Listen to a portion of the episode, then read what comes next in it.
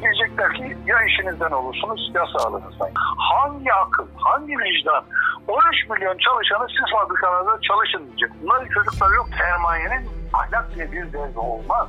Kardır onun derdi. Sordular Ermenek'te adamcağızı. O dedi ki yukarıda açlık aşağıda ölüm ya da klasik laftır. Kör hanede evladı ayan bekliyor. Benim hayatım sizin siyasi polemiklerinizin konusu oluşturamaz. Ey iktidar, ey muhalefet değil, bir, bir demokratik bir hareket, bir şey lazım. Çıkarımı bilemem artık. Haber podcastle buluştu. Kısa Dalga yayında. Bizi Kısa Dalga Net ve podcast platformlarından dinleyebilirsiniz. Artık tek gündemimiz var. Küresel salgın olan koronavirüs ve Türkiye'de durum vahim. Uzmanların ve ülkeleri, ülkeleri yönetenlerin şu anda salgını durdurabilmek için yapabildikleri ve önerdikleri tek şey var, izolasyon. Türkiye'de sürekli evde kal çağrıları yapılıyor. Ancak iktidar tam izolasyona, tam kar- karantina için önlem almakta direniyor. Çalışanlar işlerine devam etmek zorunda. Çalışmak zorunda kalanların durumunu, haklarını, çalışma ekonomisi ve endüstri ilişkileri konusunda uzman, aynı zamanda avukat olan Doktor Murat Özveri ile konuşacağız. Sayın Özveri ya da hocam diye hitap etmiyorum. Neredeyse 40 yıla varan bir dostumuz var. Murat diye hitap ediyorum. Evet Faruk'cum lütfen. Merhaba. Merhaba. Ee, çalışanlar için şimdilik sunulan kısa çalışma ödeneği diye bir seçenek var. Önce buradan başlayalım. Nedir bu kısa çalışma ödeneği?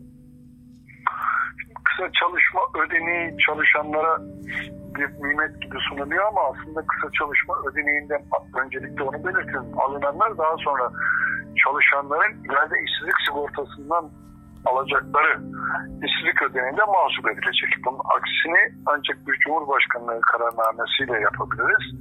Henüz öyle bir kararname çıkmadı. Dolayısıyla karşılıksız bir para değil. Yani çalışanların parası çalışanlara bu kriz nedeniyle belki biraz daha erken ödeniyor. Bunun dışında teknik şartlarına bakarsak kısa çalışma ödeneği işsizlik sigortası kanununda düzenlenmiş bir kurum. Amacı işletmeleri işçi çıkarmak zorunda bırakmadan kriz dönemlerinde zorlayıcı nedenlerde bu kriz dönemlerden bir tanesi bir istihdamda esneklik sağlayabilecek bir nefes aldıracak bir düzenleme olarak düşünülmüş. Şimdi zorlayıcı neden derken de bizim genel olarak anladığımız şey işçinin ve işverenin iradesi dışında ya işçinin çalışmasını alıkoyan ya da işverenin iş vermesini alıkoyan dışsal zorlayıcıları, dışsal faktörlerin tamamını zorlayıcı nedenler diyoruz. Şimdi bu açıdan bakarsak koronavirüs evet bir zorlayıcı neden. Zorlayıcı bir nedenle en az iş yerinde iş, işler üçte biri en az üçte birinin durmuş olması ya da üç haftayla işlerin bütünüyle durması halinde işveren işkura başvuruyor. Kısa çalışma ödeneği talep ediyor. Gerekli koşulları gerçekten doldurmuşsa kısa çalışma ödeneği devreye giriyor. Kısa çalışma ödeneği devreye girdiğinde işçiler eğer diyelim ki üretim tümüyle durmamış, azalmışsa çalıştıklarını durduk çalıştıkları kadar işverenden alıyorlar. Çalışmadıklarında da kısa çalışma ödeneği olarak alınıyor. Kısa çalışma ödeneğinin koşullarını biraz daha kolaylaştırdılar. 600 gün bütçelik geriye dönük ülke içinde 600 günlük prim gün sayısını 450'ye düşürdüler. 120 gün sayısını da 60 güne düşürdüler. Biraz kolaylaştırdılar. Alınabilecek olan şey de için 12 aylık prime esas kazanç. Bu ücretten farklı bir olay. Ücret için içinde, ikramiyeler işin içerisinde, fazla çalışmalar için içerisinde yani sesikat primi kesilen, prime esas kazancın 12 aylık ortalamasının bir güne düşen kısmı %60 olarak belirleniyor. Her durumda da asgari ücretin %150'sine geçemiyor. Yani 4 bin lira civarında bir tavanla sınırlı bir ödenek. Yapılan bu ödemede daha sonra dediğim gibi işsizlik sigortasından mahsup ediliyor. Peki bu, e, karantina günleri için bir çözüm olabilir mi? Yani insanları evde tutmak için.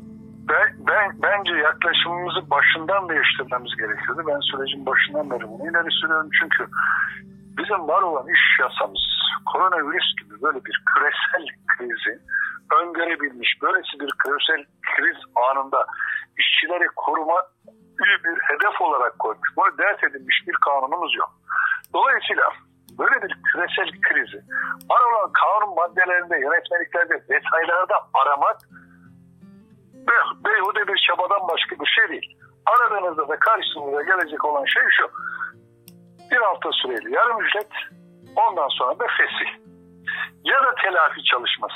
Bunun dışında başka hiçbir şey yok ki hiçbirisi de evde olanı korumaya dönmüyor. Fesihin hiçbirisine biz gerekli şekilde korumada diye etmeyiz. O zaman ne yapacağız? Elimizde ne var?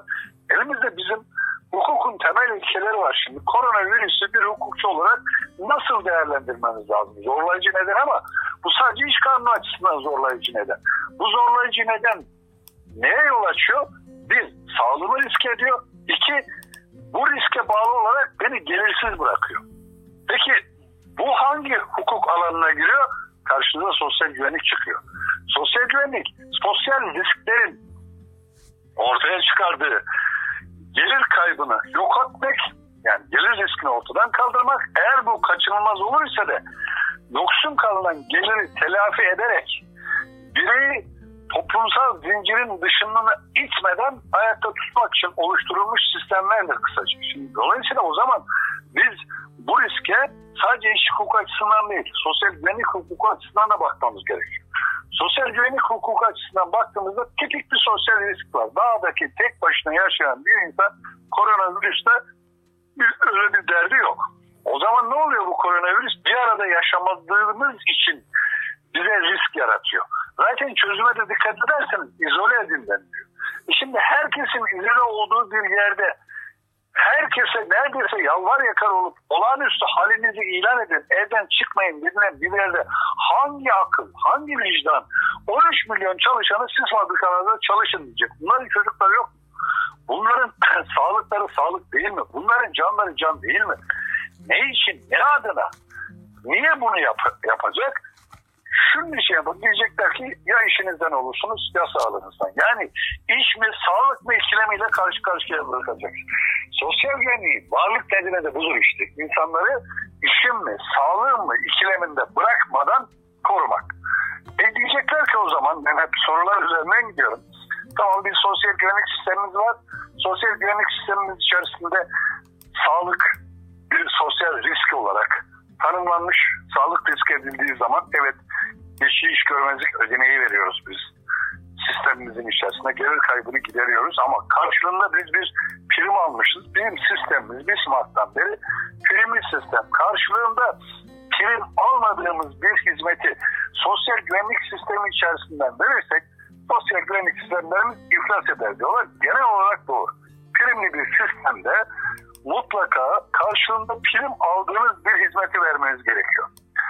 Peki tek yöntemi bu mu? Hayır. Sosyal güvenlik sistemleri primli sistem artı genel bütçeden de desteklenen sistemlerdir. Çünkü toplumsal huzuru sağlarlar. Çimento işlevi görürler. Hele de bu dönemlerde sosyal risklerin olumsuzluklarını ortadan kaldırmak amacıyla var edilmişlerdir. O yüzden de genel bütçe devreye girebilir. E bu kez de genel bütçe devreye girince de diyecekler ki e abi genel bütçede böyle bir ödenek yok.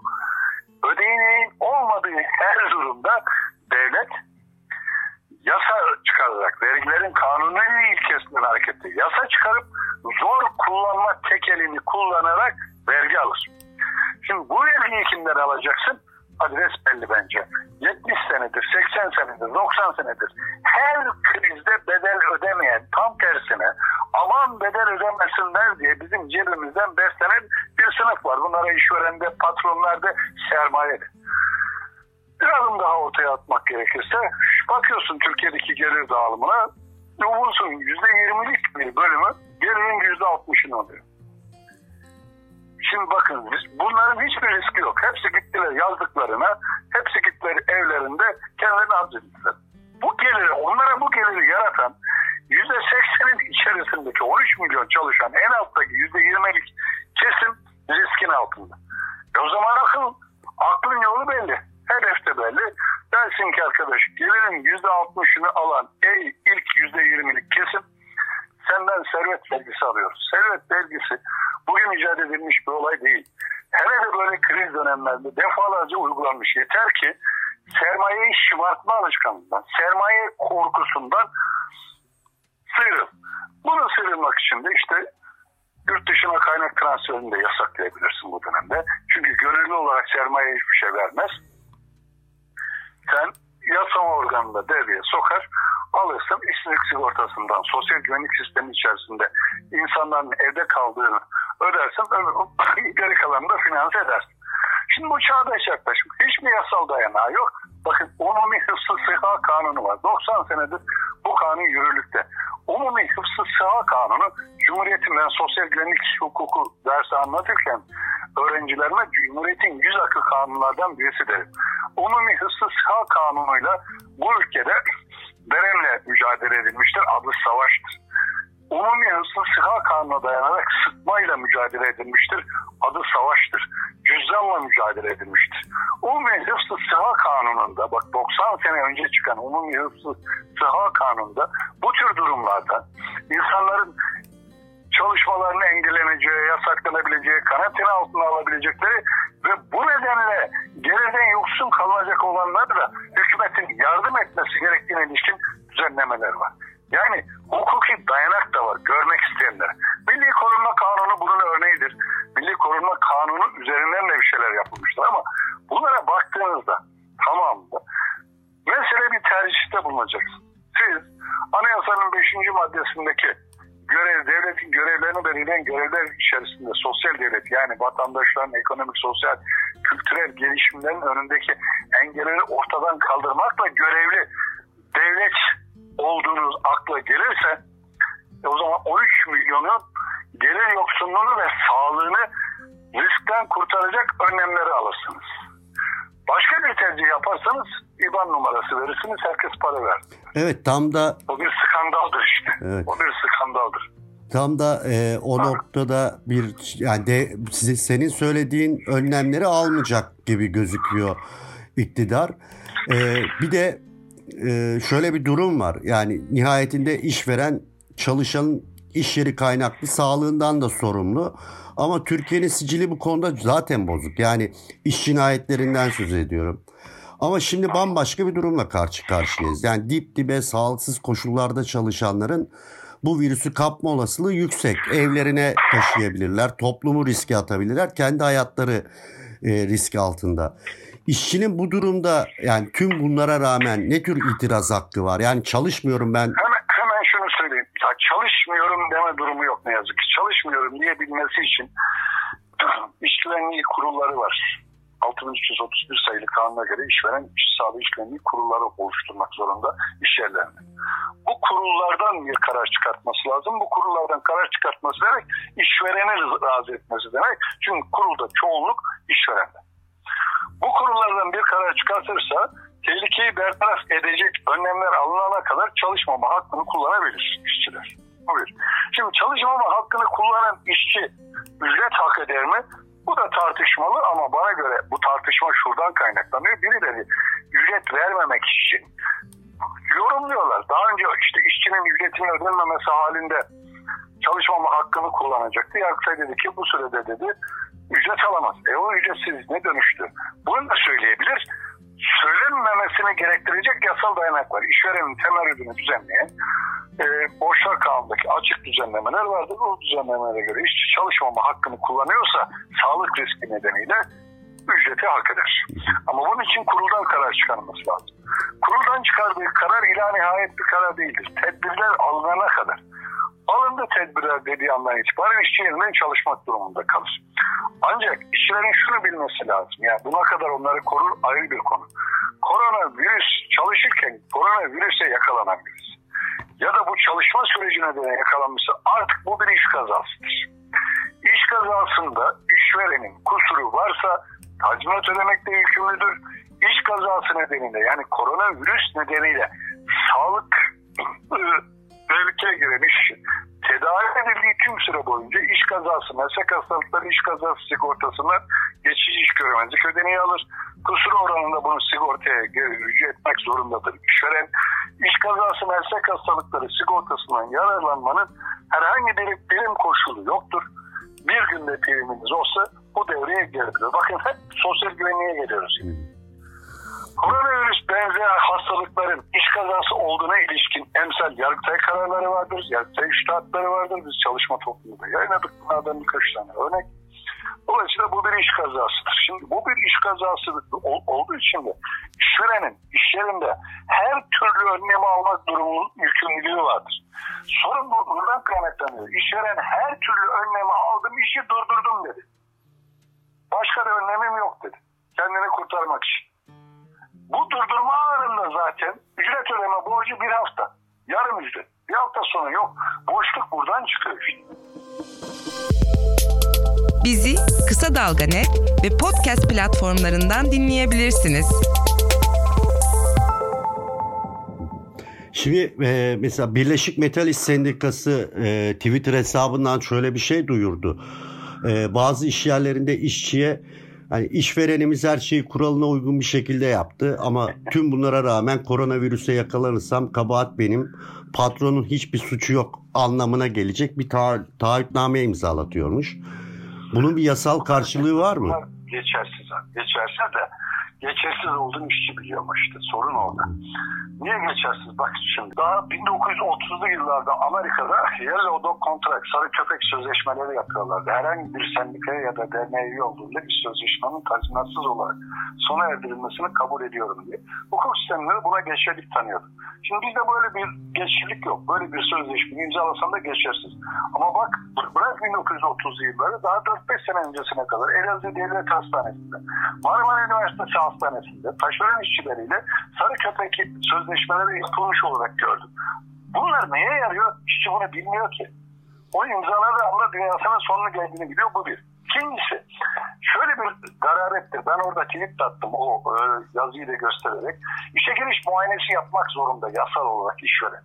İşe giriş muayenesinin temel amacı işle işçi arasında, çalışan arasında gerekli uyumun olup olmadığını belirlemek. O yüzden de işe giriş muayenesinde çalışana sağlık geçmişine yönelik bir dizi sorular vardır. Bunlar işin uzmanı tarafından yanıtlanıp imzalanır. Şimdi işe giriş muayenesini Türkiye'de hiçbir işveren işçiyle iş arasında gerekli uyum var mı diye ölçmek için yapmaz.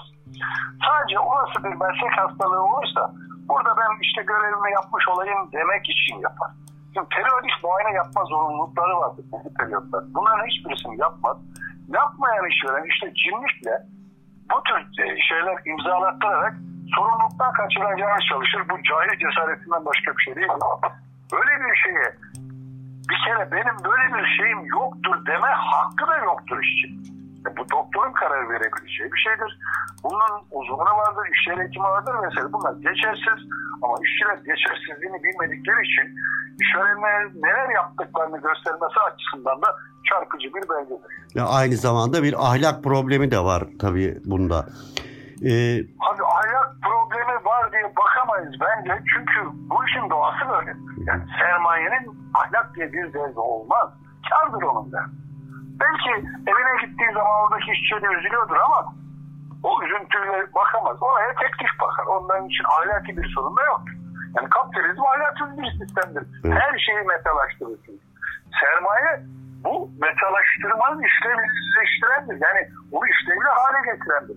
Dolayısıyla ahlakmış, dinmiş, inançmış böyle bir dertler olmaz. Bunu da aramamak lazım. Peki şimdi e, bu yasal ve mevzuat çerçevesi biraz iç karartıcı. Ama fiili bir durum var. Çok hayati bir e, durum. E, hem çalışanlar için hem de toplum için. Şimdi Türkiye uzun zamandır e, büyük grevlere tanıklık etmedi. E, toplum sağlığı ve yaşam hakkı için bir genel grev, işe gitmeme yani bir fiili durum söz konusu olabilir mi sizce? Ne diyorum dönüyoruz dolaşıyoruz aynı hale yere geliyoruz. Şeyde sordular Ermenek'te değil mi? Adamcağızı. O dedi ki yukarıda açlık aşağıda ölüm bekliyor. Tamam. Ya da klasik laftır. Kör arası hanede evladı ayan bekliyor. Şimdi grev yapacaksın. O zaman öyle bir örgüt diyeceksin ki bu grevi yaptığın süreç boyunca işçinin evinde asgari olarak gıdasını karşılayabilecek bir fon bir şey yaratacak. Evet. Var mı böyle bir örgütlülüğü?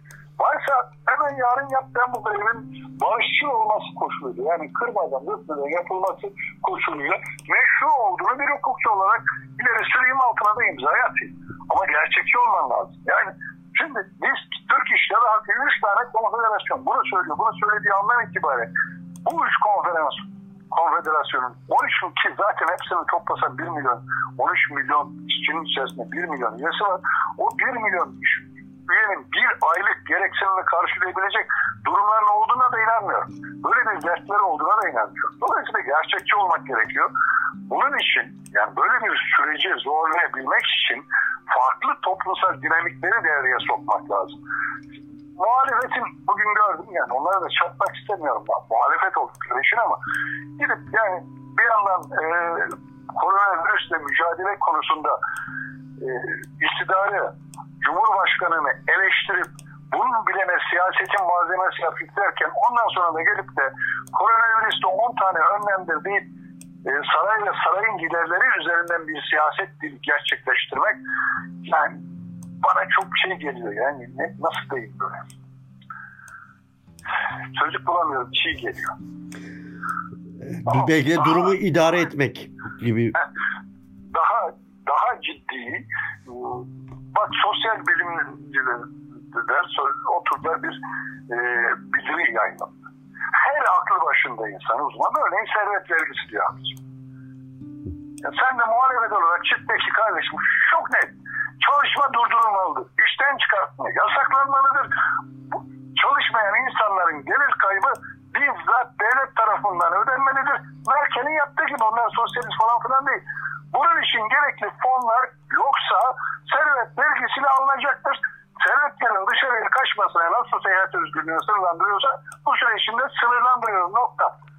İşlerden bunları talep edersin. Polemiğe açık, sarayın giderlerini yarı yarıya düzeltilmiş bilmem neredeki bilmem Bunlar hızlı. Yani bugüne kadar engelleyemediği kaynak israfına yol açtı ya da yolsuzluklarına yol açtığını düşündüğüm şeyi koronavirüs üzerinden görünür kılacak çünkü bunun kimse kabul etmeyecektir. Yani muhalefet bilmiyor mu sarayın giderin yarı yarıya düşürülmeyeceğini bilmem o 10 tane maddeyi alınganlık bile Van Adası'na gidenler geri alınacakmış. Turveka verilenler.